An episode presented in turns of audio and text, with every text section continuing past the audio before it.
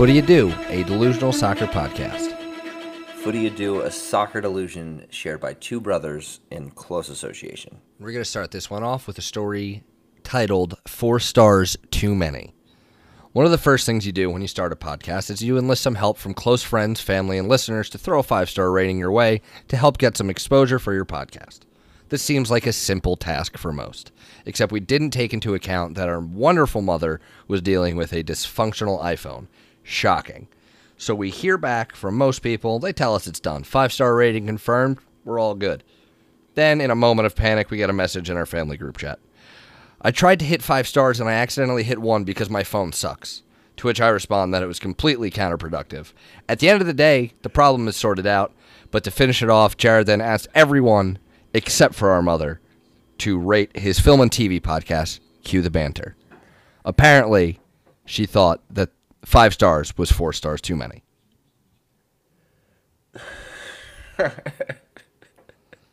Thanks a lot, Mom.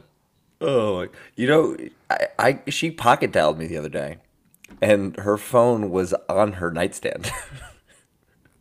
How? I don't know. I called her and she's like, "What's up?" Like it's like you pocket dialed me, and she's like, "My phone's on the nightstand." And then I got another call from her. For for someone that uses technology so often, she is really really bad with it. She's good enough to be able to listen to this podcast and then to text us in anger that we're calling her out, but uh, there's probably going to be a few typos in that in that message and maybe a couple extra spaces because she's pretty consistent with that in her messages. That that's her favorite thing. It's Uh, that's her mo. enter space enter enter enter enter send. But nonetheless, she ended up giving us five stars, which I don't know that we deserve. So honestly, I think it was four stars too many that she ended up giving us. But um, what are you going to do, man? What are you going to do? Yeah, I mean, it's probably the, probably the most honest review we've gotten so Yeah. far. Is the one is the one. star. No doubt about it. I respect her for it. I really do. Um, so let's uh, let's hop right into it. We've got a lot to talk about: Europa League, Champions League. Um, we've got still such a tight top four race, but Super Sunday this week took us back um, to the last time we had a good title race. Now in 2014, um, Liverpool Chelsea took place on the same day as Man City and Crystal Palace. Man City got a 2 0 win back in 2014. And of course, the Steven Gerrard slip gifted Chelsea a win. They ended up winning that match 2 0. Um, so, pretty interesting that these matches take place on the same day yet again, uh, five years down the road when these teams are going head to head in a title race. Um, it started with City. They get a win again 3 1 over Palace. Um, they're kind of just going along. They're, they, you know, they scored early and dealt with Palace uh, fairly easily.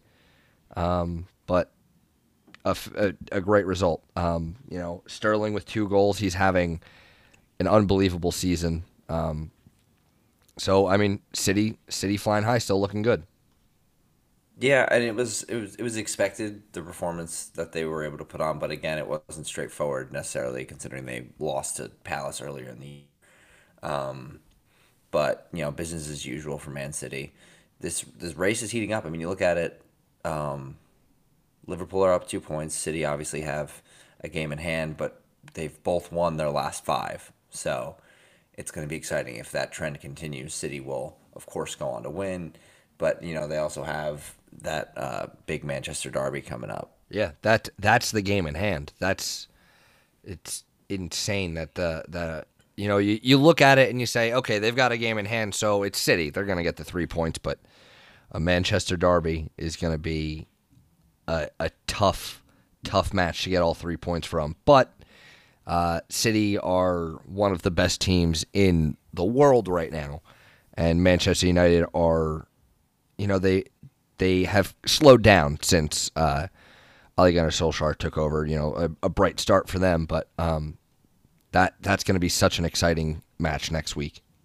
Yeah, well, I mean, and you look at you look at City. Um, they have to feel like they have the advantage. Yet Liverpool sitting right behind them, they got their tough matches out of the way. Their their two big matches remaining before the season was up.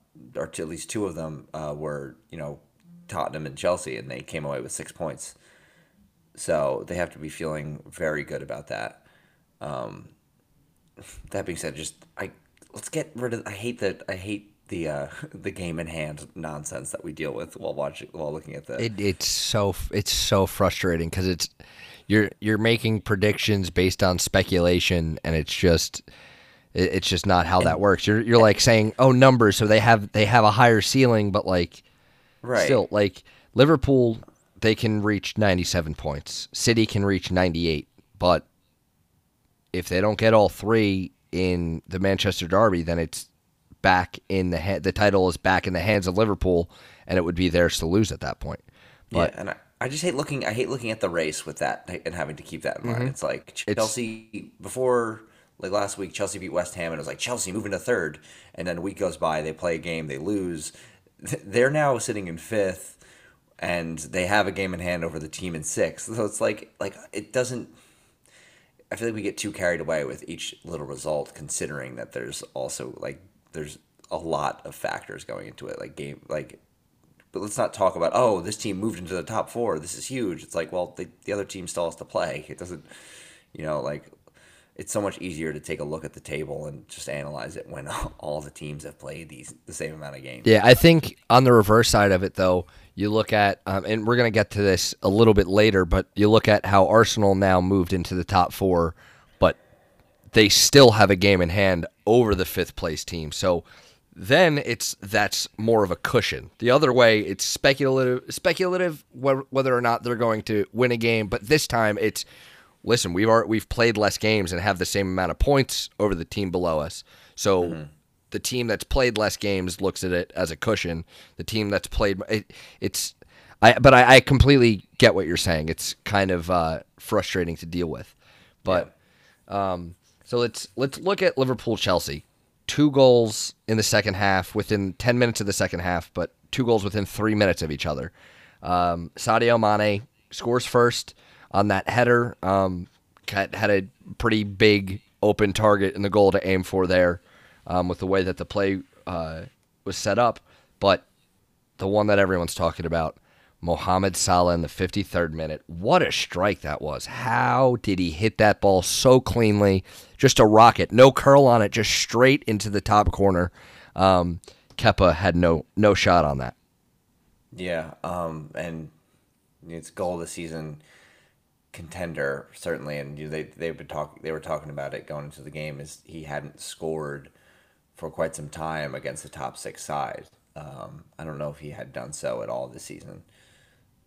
Um, so that was a huge moment. That was something that was being talked about the entire time, uh, and he just like just sent that game. It was over once that once that went in.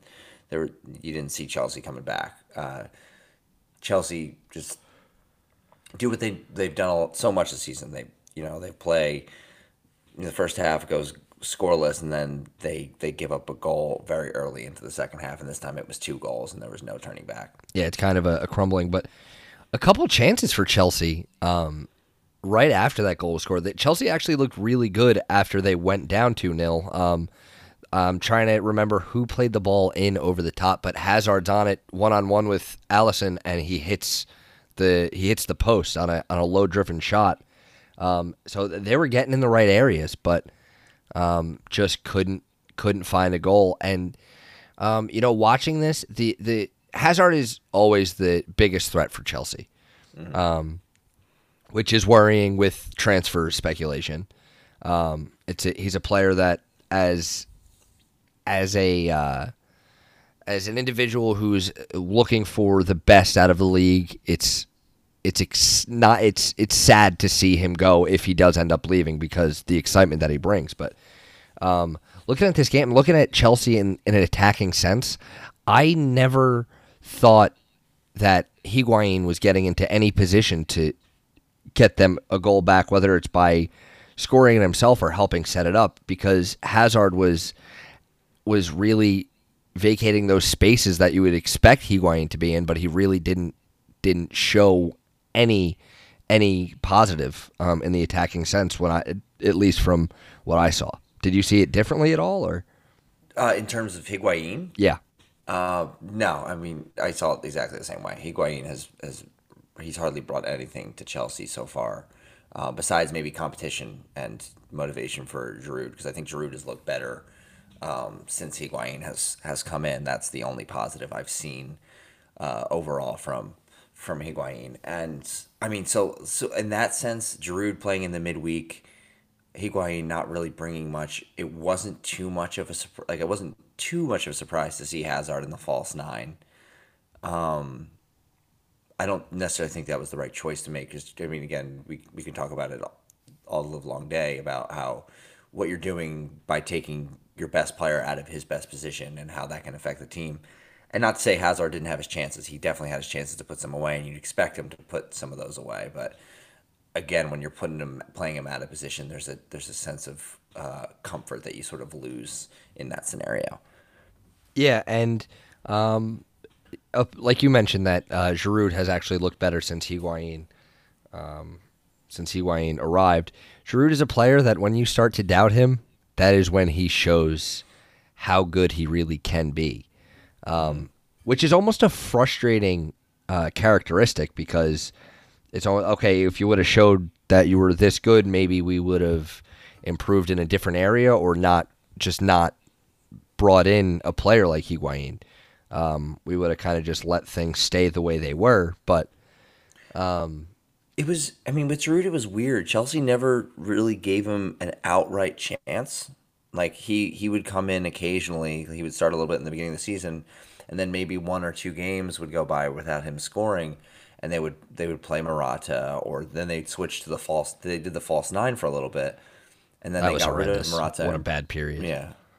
Um, they, they got rid of Morata, brought in Higuain, and there was never a sense it was like Giroud is the number. He was never really given the number one mantle at striker. It seemed like he there was a couple games where he played pretty well, and everyone was saying, okay, like play him because him and Hazard have a good understanding together.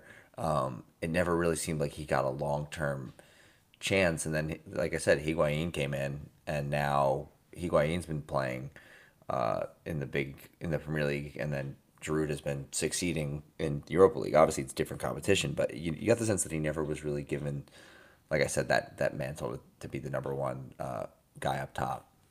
Yeah, and in a in a match where Higuain and Giroud are both on the bench, where you did start with Hazard as a false nine, and you had Willian and Callum Hudson-Odoi, um, you you don't expect Giroud to get on the pitch, not because of his capability, but because of the manager's um, view of him, and you you understand that um, Maurizio Sarri is not the world's biggest Olivier Giroud fan.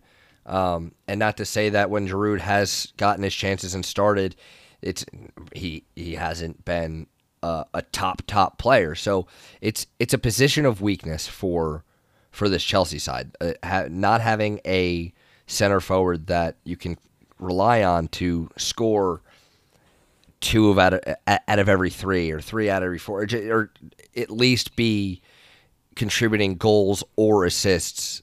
Um, yeah, it's just not something you've had, and it, it's the, the Chelsea team has struggled for a few seasons like that. So, um, you know, uh, you're, you you still Chelsea still misses Diego Costa, yeah. and at until they replace him uh, until they replace him, it's gonna continue to be the same, and going forward, you're gonna you're gonna also have to replace Eden Hazard, um, in all likelihood. Yeah, yeah, it's been it's been frustrating, and uh, yeah, I should I should say, I mean, Olivier Giroud never necessarily took the the the number one role, you know, by the scruff of the neck and just took it over. Like he never, I don't think he was by any means playing where it was like, all right, this guy's undoubtedly the number one guy. I just think he never was given that full chance to maybe do so. Um, but yeah, I mean, false nine was interesting. It's worked for us before. It worked for, against against City. You have to think maybe Sarri thought that Higuain or Giroud would have gotten isolated uh, up top, uh, playing against Liverpool's, you know, the Liverpool style of, of play. Um, but I, I would say my big, I mean, Sarri is learning a little here with Chelsea. I think, yeah, the false nine still just didn't seem like the right thing. Obviously, we can say that afterwards, sort of like Monday morning quarterback it, but um, you know, he's he he finally he's he's starting Callum Hudson-Odoi a lot more in in the big games. He saved him for this game. You know, he's playing Ruben Loftus-Cheek, who I think is the best option in in that in that third midfield position. And you know, Chelsea. I've seen like Chelsea fans complaining about substitutions, bringing on Ross Barkley later on. It's like, look, the thing is, he played the guys. He play, he's played. He's playing the young players that everyone's been complaining that he hasn't been playing. You know, when that doesn't work, what else is he supposed to do? So, like the substitutions, that there was people who were criticizing the substitutions. I don't necessarily have. He had two substitutions to make. Rudiger got injured in the first half.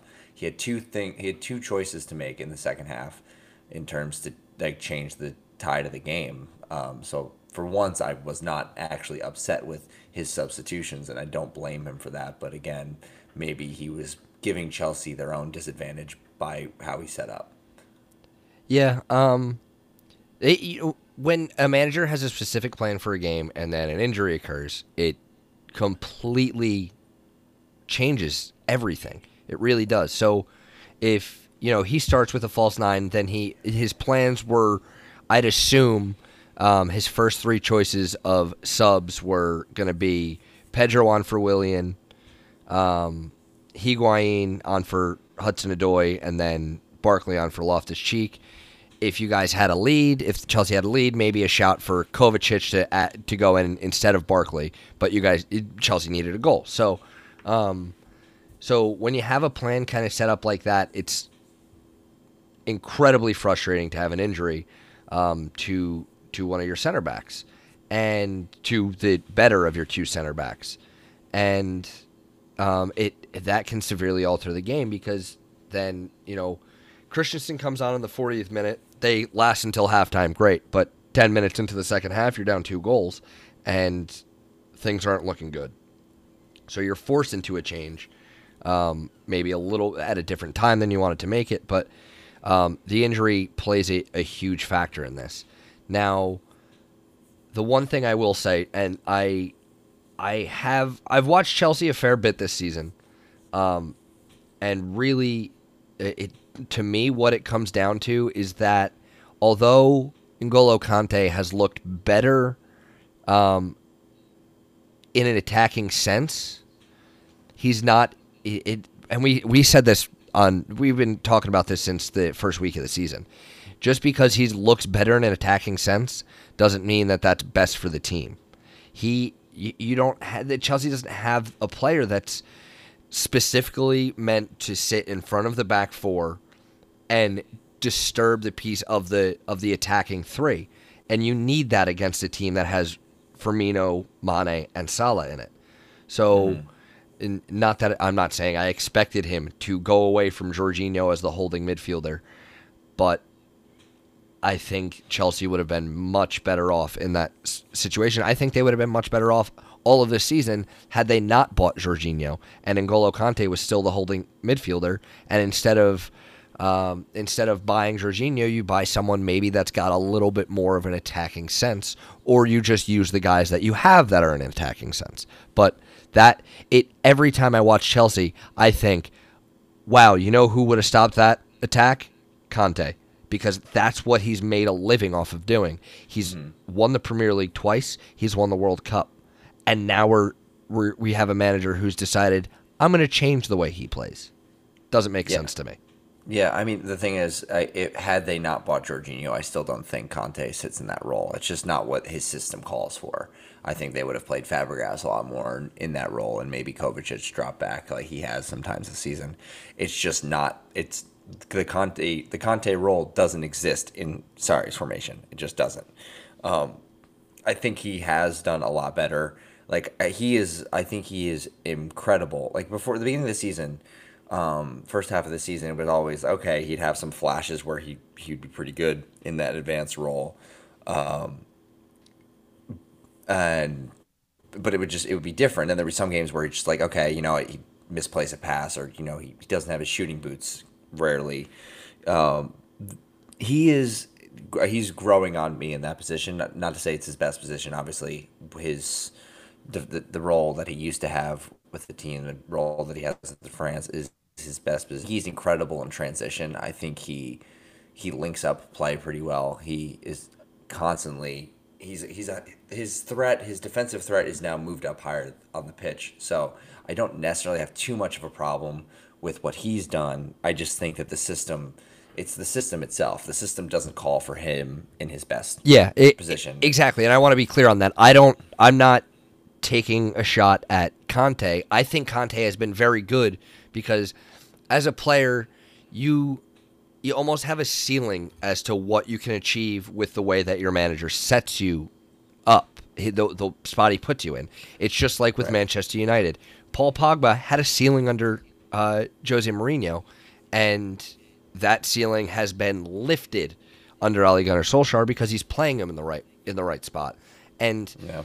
um, the way that Kante won the title for Leicester, the way that he helped win the title for Chelsea, the way that he was integral in winning the World Cup for France, it's not a pretty job that's done. No. But he does it better than anybody in the world, and to take him out of that role because of your system doesn't make sense. And No, not at all. I mean, and, I. Yeah, it, it doesn't. I, I, I personally think when Barkley came on, I thought Kante as good as Kante has been, I think Kante should have been taken off. I think Loftus Cheek was probably Chelsea's best player throughout um, the game yesterday. I thought he, I thought he, he's been, he's been really good. I'm glad to see him starting to play more uh, for them in big games. And I think with all the stuff that's going on with Hudson Odoi, I think people forget that like we've been calling for Loftus Cheek to play more for Chelsea, and he finally is. And I think he's finally taking on that mantle as like Chelsea's you know solid midfield option. Yeah, and it, it seems like he finally finally has a place at Stamford Bridge. So um, he's he's looked fantastic recently for Chelsea once he's been given that chance, which is apparently yeah. all all it has taken. But um, Europe's coming up next. We're going to talk Champions League and Europa League, but first let's take a quick ad break.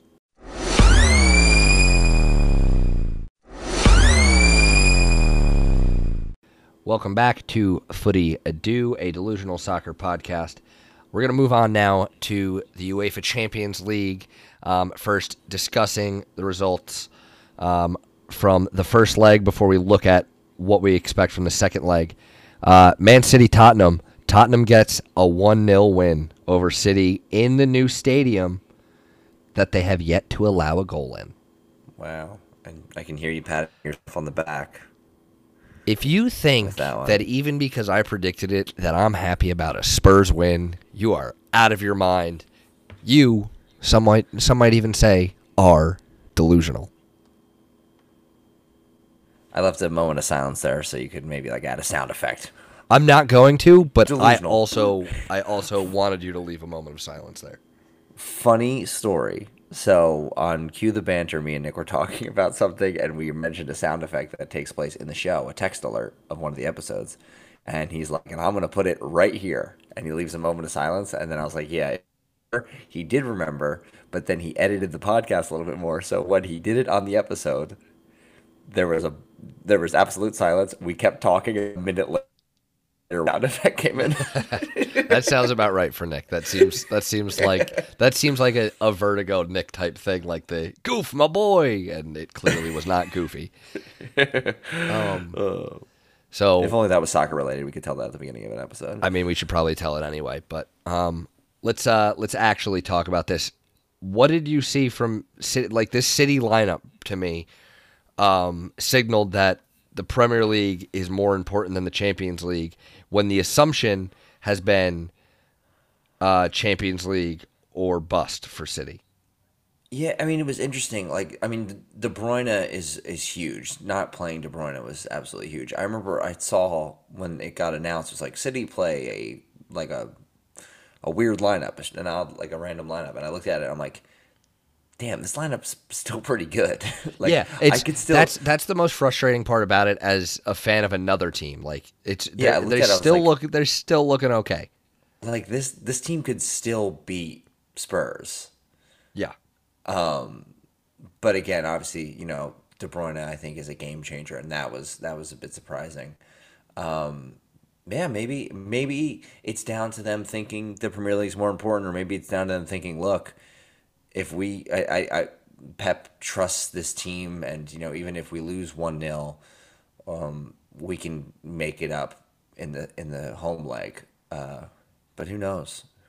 Who knows? Yeah, and so Tottenham lose Harry Kane to injury. Um, he it looks like he's going to miss the rest of the season, but in the Premier League, uh, they've played five games without him this season, and they've picked up 15 points out of 15. So yeah. not like I said, it's not the like I said in the past few weeks, it's not the worst problem for them to have as a team that used to be, oh, they're the Harry Kane team, they can't do it without him. They've done it without him, and um, I think that they are going to continue to to roll on through, and I think they get through the second leg um, and get to the semifinal. But more to the team selection, it's like you look at Riyad Mahrez, fantastic player, won Player of the Year um, when Leicester won the title.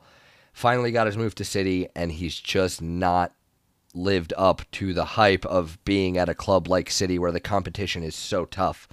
But um, we already said De Bruyne, De Bruyne not in the lineup, Sane not in the lineup. And those two players didn't come on until the 89th minute. So they made one change. At first, it was Gabriel Jesus. He came on for Sergio Aguero. And then two 89th minute substitutions where David Silva and Mahrez come off and De Bruyne and Sane go on. Um, so it's a, a weird setup. Weird. Credit credit to Spurs for winning this match because just because they didn't play De Bruyne and Sane doesn't mean that it was an easy game. But uh, Son is pretty much taking this this stadium as as and he's making it his own. He he has looked so good in the stadium so far. Scored the first goal, um, and he's got a winner in a Champions League quarterfinal um, now here. And uh, but also huge moment in the match: Hugo Lloris saving Sergio Aguero's penalty. How big was that?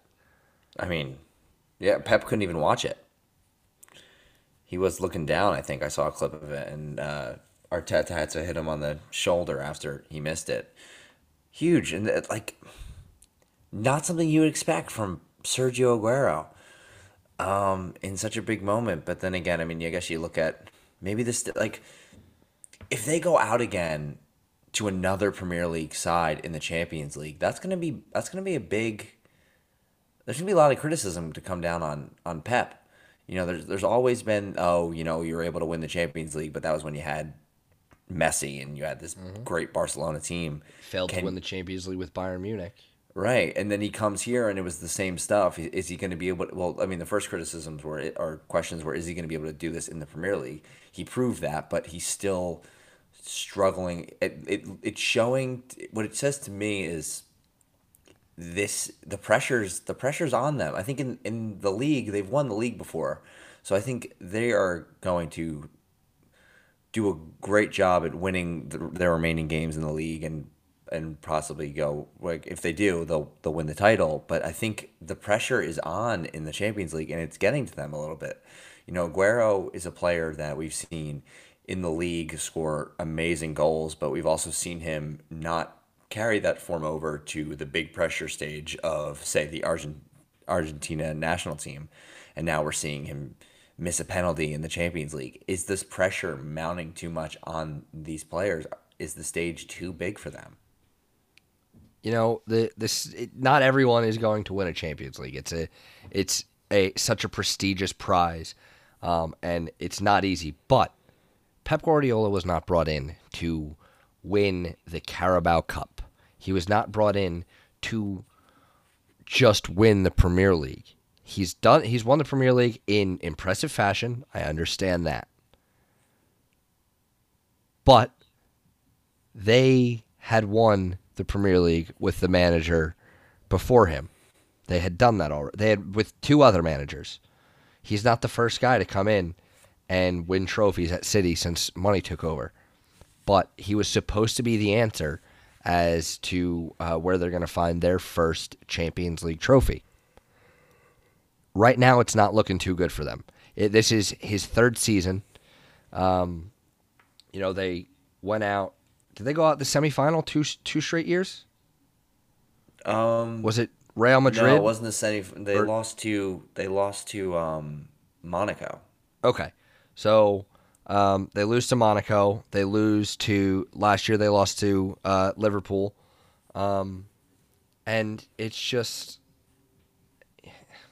I I don't know what to say because I get it. You don't want to say, "Hey, we don't want to win the Premier League," but I think your rotated squad needs to come in your next league match, not in the Champions League. Yeah, play bench De Bruyne for I don't know Crystal Palace, and play him against Tottenham. Like, it- it's it seems like an easy decision to make. Yeah. Again, but I mean, and we're being critical. Like this this leg is far from over. I I I, I expect in a City uh, Tottenham game at the Etihad for City to win, whatever competition it is. So if they do that, like they're already, you know, like they win. I expect them to score. So I expect them to bring this this full tie level at the very least. Um, I expect them to win still, but if they don't, it's. I mean, there's got to be some questions got to be asked because if it's just a because again, like we talked about with the with the Manchester Derby coming up and Liverpool with a huge win against Chelsea, uh, City need a result now against United. They absolutely they need a draw at the very least to keep their advantage. Well, how big is the mental test? Because they've got they've got Spurs at the Etihad in the Champions League, and then on Saturday morning they've got Spurs at the Etihad again. Yeah, So And- they're they're going. They do Spurs, Palace, Spurs, Spurs, United. So Yeah. I get why rotation is necessary, yeah, but I would have I would have done it differently. And you know the rotation is going to be interesting to see with um, Man City playing Spurs and then United in consecutive matches four days apart. What's the rotation going to be like? Who are they going to? Which match gets the best eleven, and which match gets the rotation out of those? Um, because then the following weekend they've they've got a trip to Burnley, which you'd expect them to win with whatever eleven players they put out there. You could put it injured Claudio Bravo in goal and still expect to win against Burnley, but although I mean Burnley are playing better. Three straight wins for Burnley. yeah, but it's it. Man City is one of the one of the best teams in No, in the the history of of English football. So yeah, like like you could I'm not saying you could put an injured Claudio Bravo at striker, but I'm just saying that you maybe Um, should. might might trust him there more than in goal, but I it's you expect you expect them to win, but the it's it's an incredibly tough April. What a tough month for City. Um, so they of course will face the, winner of this tie faces the winner of the Ajax and Juventus tie. One one, a great great result, great few minutes. Uh, 45th minute, Juventus scored, and 46th minute, Ajax scored. Uh, David Neres took on the entire Juventus team and found the back of the net. So That was either side of the half too, right? um, yes, yes. So uh, in the in the final minute of the first half and in the first minute of the second half, that's where the goals came from. Um, but My favorite, on, you know what my favorite is? My favorite is when a team scores in the 47th minute of like X stoppage time for the first half, and then another team scores in the second half in the 46th minute. yeah, that's it's always an interesting one to say that the yeah the 46th minute goal came after the 47th minute goal. Yeah. Um, but uh, now on to Barcelona, Manchester United. Um, Manchester United looked actually looked pretty good at home against Barcelona, but that being said, Barcelona still got a 1 0 win. They keep a clean sheet and they've got an away goal. Now United have the task of going to Barcelona and getting two goals without conceding. So um, I think Barcelona have put themselves put themselves in a great position to win, but United are not to be taken lightly. No, no. I mean, they did it. They, you know, I mean, the only goal that was scored was an own goal, um, by Luke Shaw. I mean, it was, but so so you have to like the heart that United showed, um, especially considering the lineup that they put out. I know people were so ready to completely trash uh, the team afterwards once they saw that McTominay was in the was in the lineup, but I thought he, he played pretty well. Um, and then after the game, a lot of people said he had Messi in his pocket, which I I don't think that's I don't think that's true. I'm pretty sure Messi played very well and l- contributed to the goal that or the play that led to the own goal. So I wouldn't necessarily brag about someone being in your pocket when they helped contribute to the only goal of the match. But um, yeah, United have to feel pretty good. I think uh, they got to keep their heads up, and I think there's, there's still a chance for them to to maybe pull off another shock. Certainly not as easy as as it's going to be against uh, as it was against PSG, but um, PSG have built a reputation on losing from situations that nobody can lose from, and Barcelona not quite uh, with that reputation. They have a reputation of bossing anyone that goes to the Camp Nou.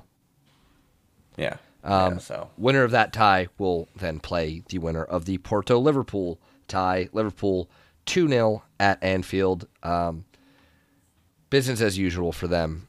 Pretty much expected. Um, really, they uh, they beat Porto 5 0 on aggregate last season in the Champions League. Um, so, really not expecting much much anything different from from leg two than we got in leg one. Yeah, and I mean the the prospect of a Liverpool Barcelona semifinal is very enticing. That would be a very exciting matchup, I think.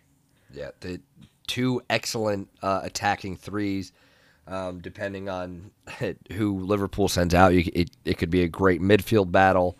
Um, Virgil Van Dijk is a fantastic center back, and you've got uh, Gerard Piqué in the center of defense for Barcelona, and then uh, fullback battles as well. Like it just from top to bottom, both goalkeepers, Alisson and uh, Ter Stegen. They just those are two unbelievable teams. That would be a great, great semifinal.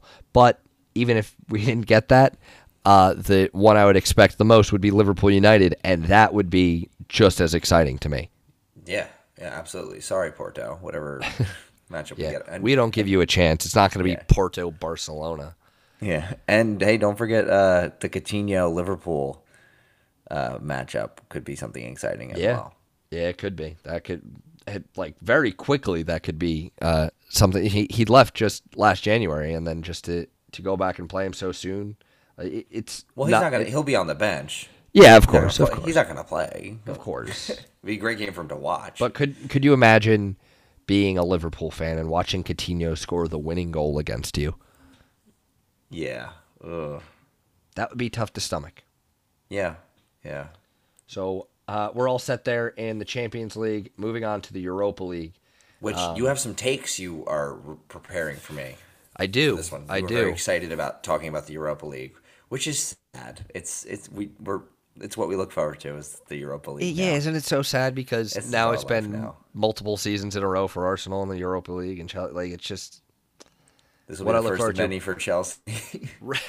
right now, Arsenal are in the driver's seat for the Europa League. I understand that they have poor away form, but they kept a clean sheet at home against Napoli. Napoli failed to get an away goal with several chances. They should Napoli should have at least scored one. Arsenal should have scored more, but um, right now, looking at the four ties, you can't tell me that you don't see Arsenal as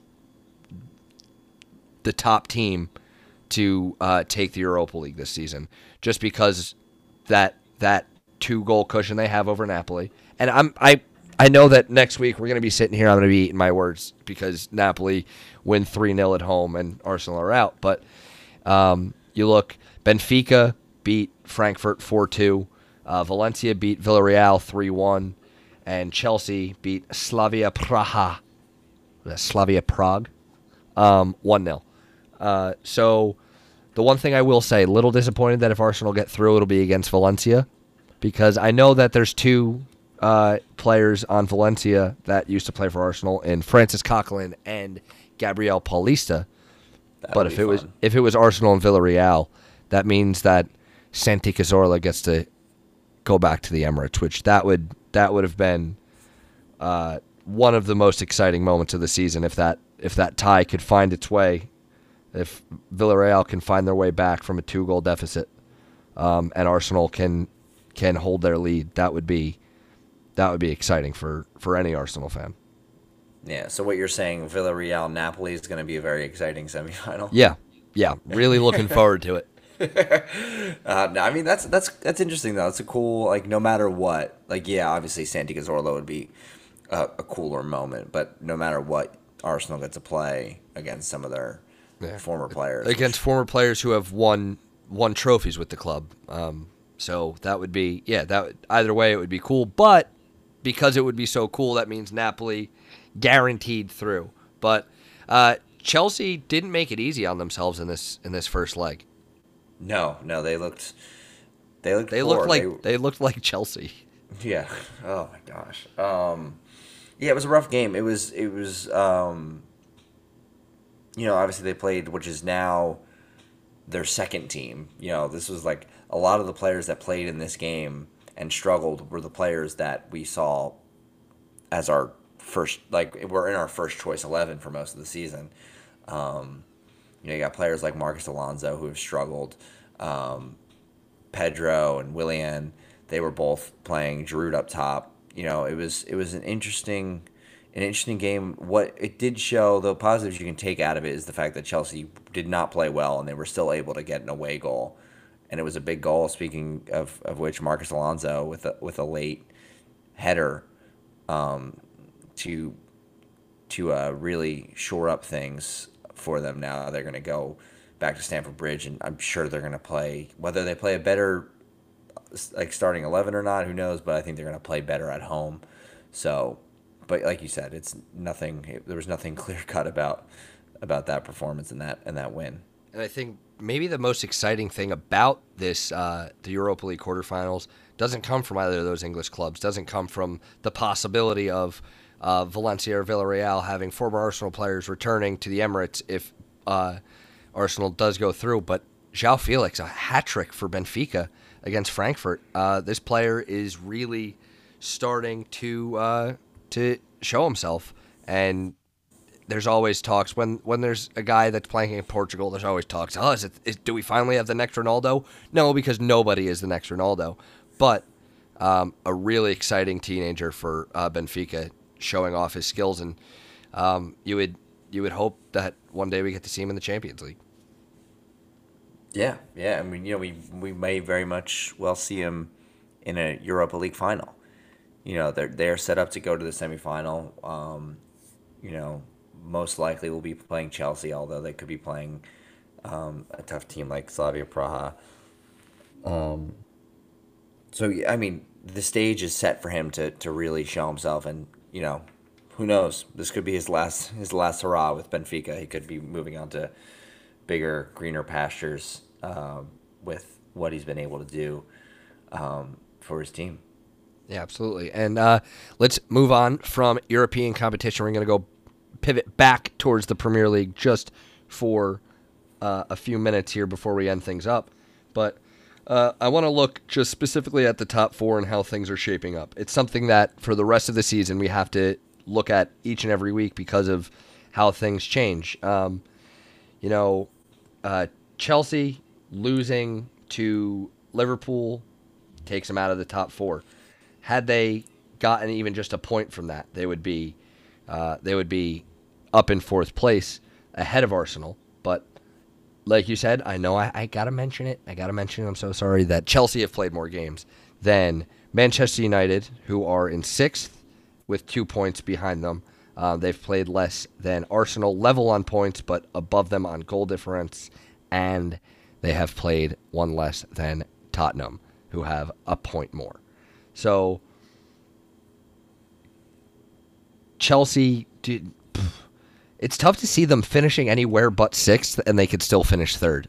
I don't know how to wrap my head around this top four race.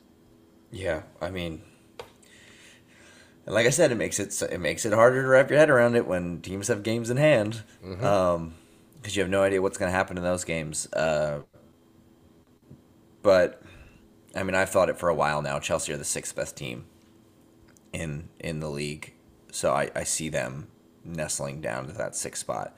Of course, I mean like United's game in hand is against City, so like Chelsea could still very much be above them after this after this week. Uh, yeah, just as much as we're talking about how tough it is for City that their game in hand is against United, it's the same.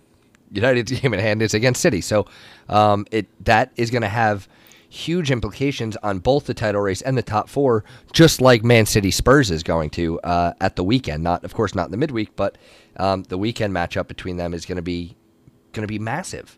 Can Yeah. City walk away from Spurs and United with six points? And if they do, Arsenal and Chelsea will be thanking them greatly. yeah, and Liverpool will be turning their attention Like- to the Champions Like, League. yeah, Liverpool will be turning their attention and being like, really, really Spurs, really United. You couldn't just throw us a bone real quick. Now, I think one of the most interesting things about the top four race and the title race, um, Liverpool or uh, Manchester United fans want City to. The majority want City to win the title, from what I can see on social media. Um, I don't know if I sent you the tweet, but there was someone tweeted out like this should be our starting lineup against City so that they can win the title and Liverpool don't, and it still included Phil Jones and Alexis Sanchez, but it also included uh, Manchester United assistant manager Mike Phelan. Um, it was just it was just like a list of nobodies or players that played for United or like that were old. Um, but it was it was pretty funny to look at. Now, yeah, you you could want City to win the title. It's weird because they're those are your two biggest rivals. Um, but Liverpool, the rivalry is more historic, and for City, the United and City, the rivalry is uh, about the geography. So that's why they would rather see City on top of it. But if if City beats you, you're not making top four.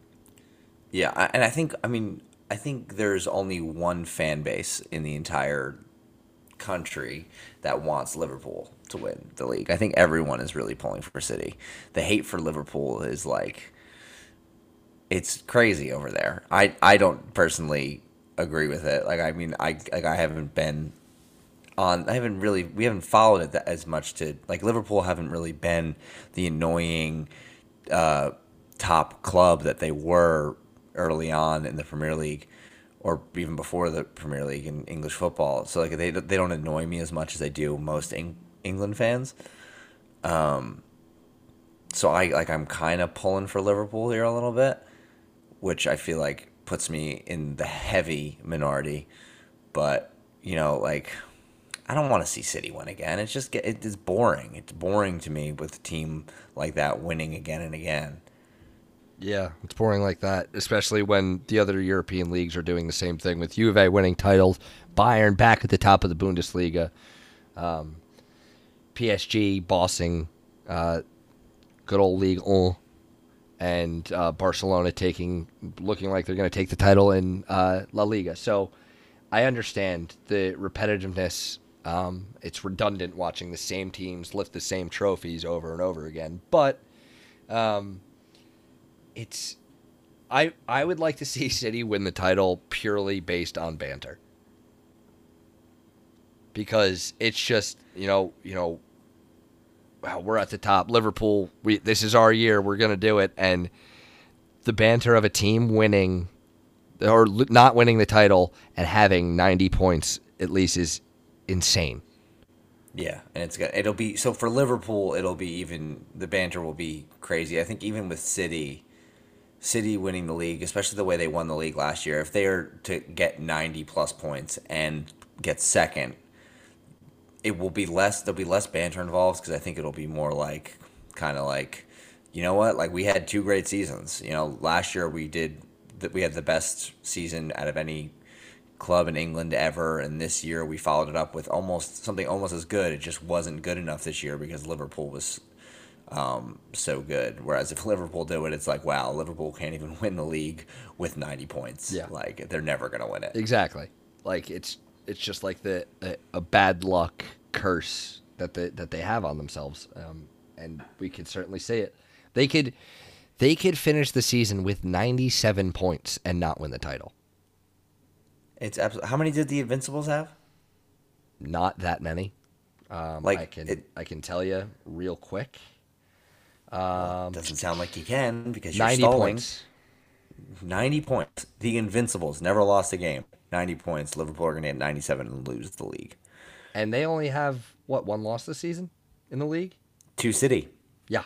So City have four losses. Mm-hmm. It's amazing how that works. yeah, it is. Yeah, it is. Tottenham have ten and one draw. They're in third. That and that one draw was the North London derby that they defied odds to not loss, even yeah. to Yeah. not even lose. Um, but let's talk real quick about Arsenal. Arsenal Watford. Arsenal managed to win away. They get a clean sheet away from home for the first time this season, but it was against a ten man Watford, which they didn't actually score against a ten man Watford. Uh, when it was eleven versus eleven, Arsenal have the lead one 0 because of a Ben Foster mistake that Aubameyang pounced on. Um, and then Troy Deeney was sent off, and neither team scored from that point on. First question for you: I want to hear the unbiased opinion before I throw my biased opinion in there, just because I try to not be biased, but it's impossible.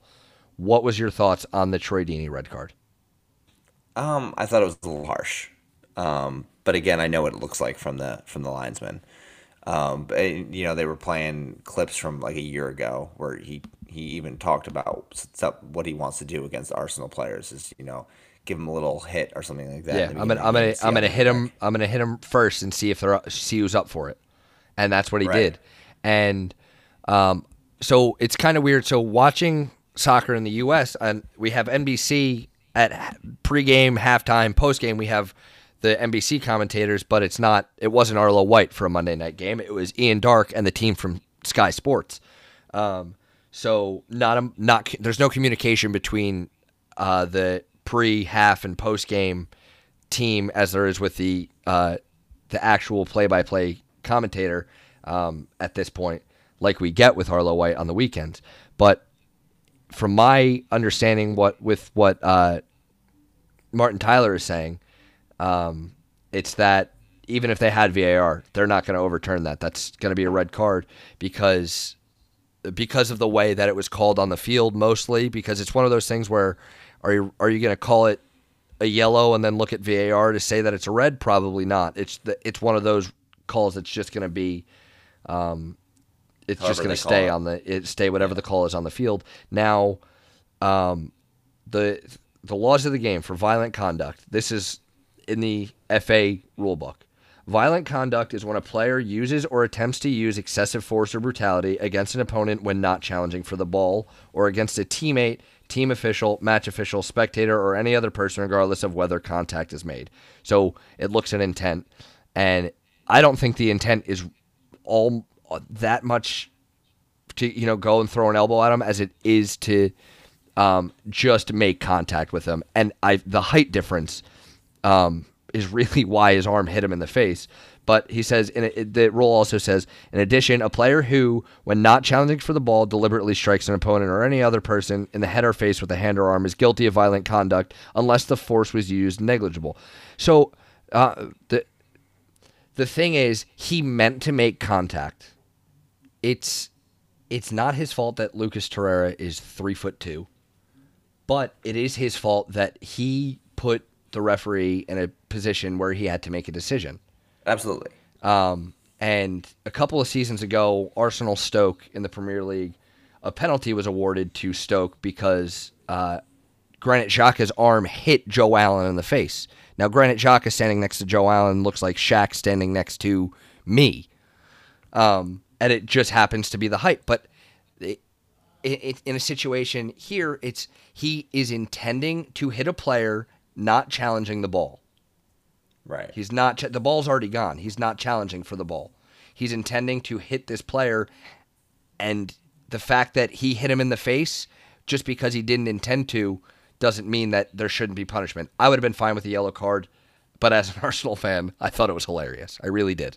Yeah, I mean, the, the biggest thing, it's like like I said, I think it's harsh, but again, Troy Deeney put himself in that situation. Yeah. When you when you give the referees a decision to make, it's you can't you. get too mad on yeah on on what he decides to to rule. So um, I'm still sticking with my delusion last week that they will get more points at home than on the road because they looked terrible. Um, Yeah, they were outplayed with, by like, with- ten man Watford. I know, it, embarrassing. Um, but let's move on because I can't can't get too heated because I'll ramble on for the next hour. Real quick, our Reddit question of the week: this week was besides your club, what other Premier League team do you find yourself rooting for? I have a spot, a soft spot for Bournemouth, and really enjoy watching Crystal Palace as an Arsenal fan. The most popular team um, that was uh, left in the comments was Wolves. So we have Spurs fans, we have Chelsea fans saying they like Wolves, we have an Arsenal fan saying they like Wolves, and it's just it, they've been so good since coming up from the Championship. Um, an Arsenal fan saying Wolves and Bournemouth. Bournemouth. Uh, somehow someone said Newcastle. They're also an Atlanta Atlanta United fan, so That I'll give them, sense. I'll give them that one with Almiron. But uh, Wolves, Palace, and Bournemouth really, really taking it on this one. Do you have a team? Are, are you kind of in the same boat as me with the with the Crystal Palace Eagles and the Cherries of Bournemouth? Yeah, and I do like I do like uh, what Wolves has done this season. Leicester's also, given their his- their recent history, um, is another is another team I like. I like watching, um, and you know Jamie Vardy in particular. Uh, but yeah, I would say Bournemouth, Crystal Palace, Wolves. That sounds that sounds about right. Those are probably the like most likable teams Now, outside those top ones. Now, going into next week, our question is going to revolve around what players that have left the Premier League um, have been the most exciting since leaving. Um, so, if you have any thoughts on that, head over, follow us on uh, Reddit, uh, subscribe to our page, uh, Footy Ado, and we post all these questions in the Premier League subreddit. And now, my friend, what is your delusion of the week? Um, So I thought of, this one is I, I've had this one probably for a while, uh, been sort of back and forth on it, and my delusion this week is that Alex Iwobi's hair is too long. I'm kidding. That's not. Excuse not me? My actual. That's not my delusion. Uh, my delusion is top four or not. Maurizio Sarri has to go. Interesting.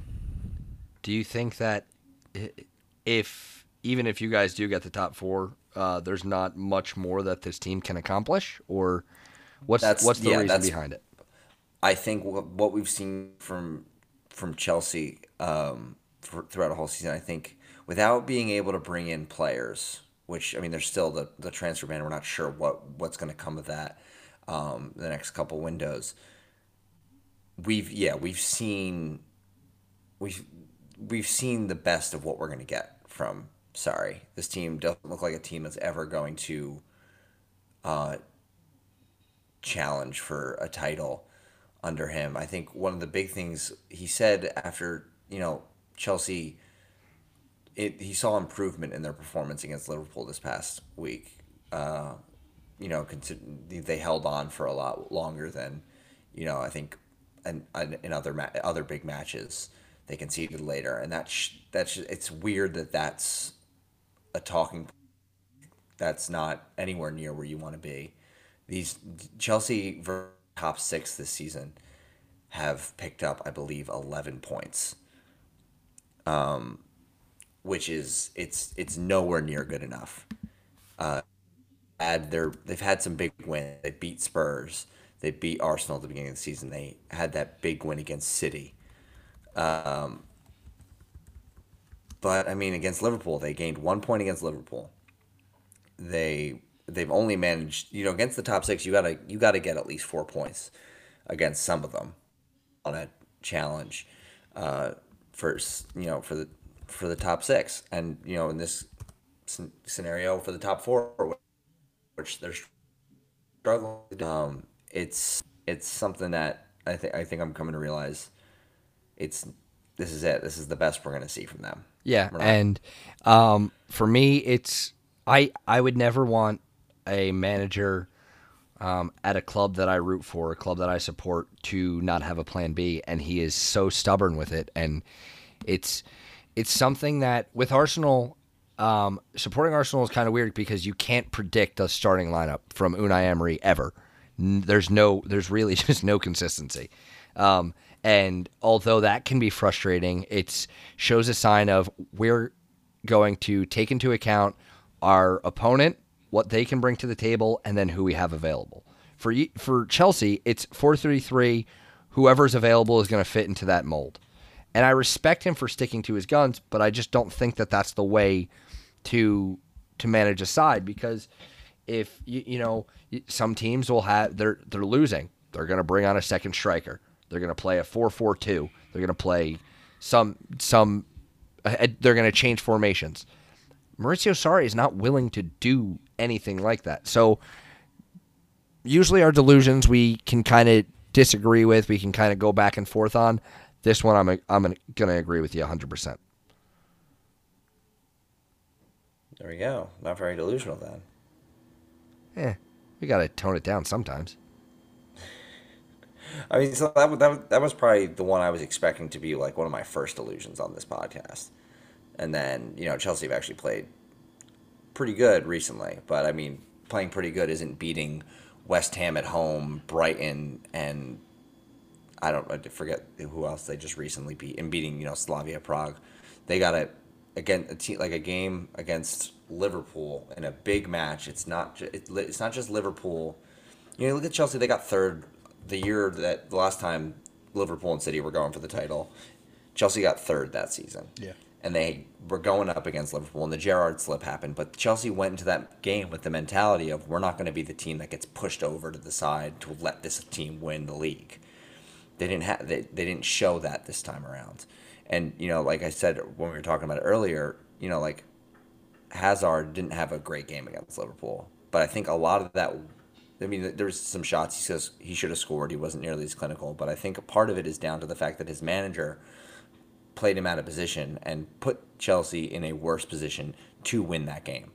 They won three games in a row going into that game, and then he changed it up. Like, just play, just do what you've been doing. It's been working.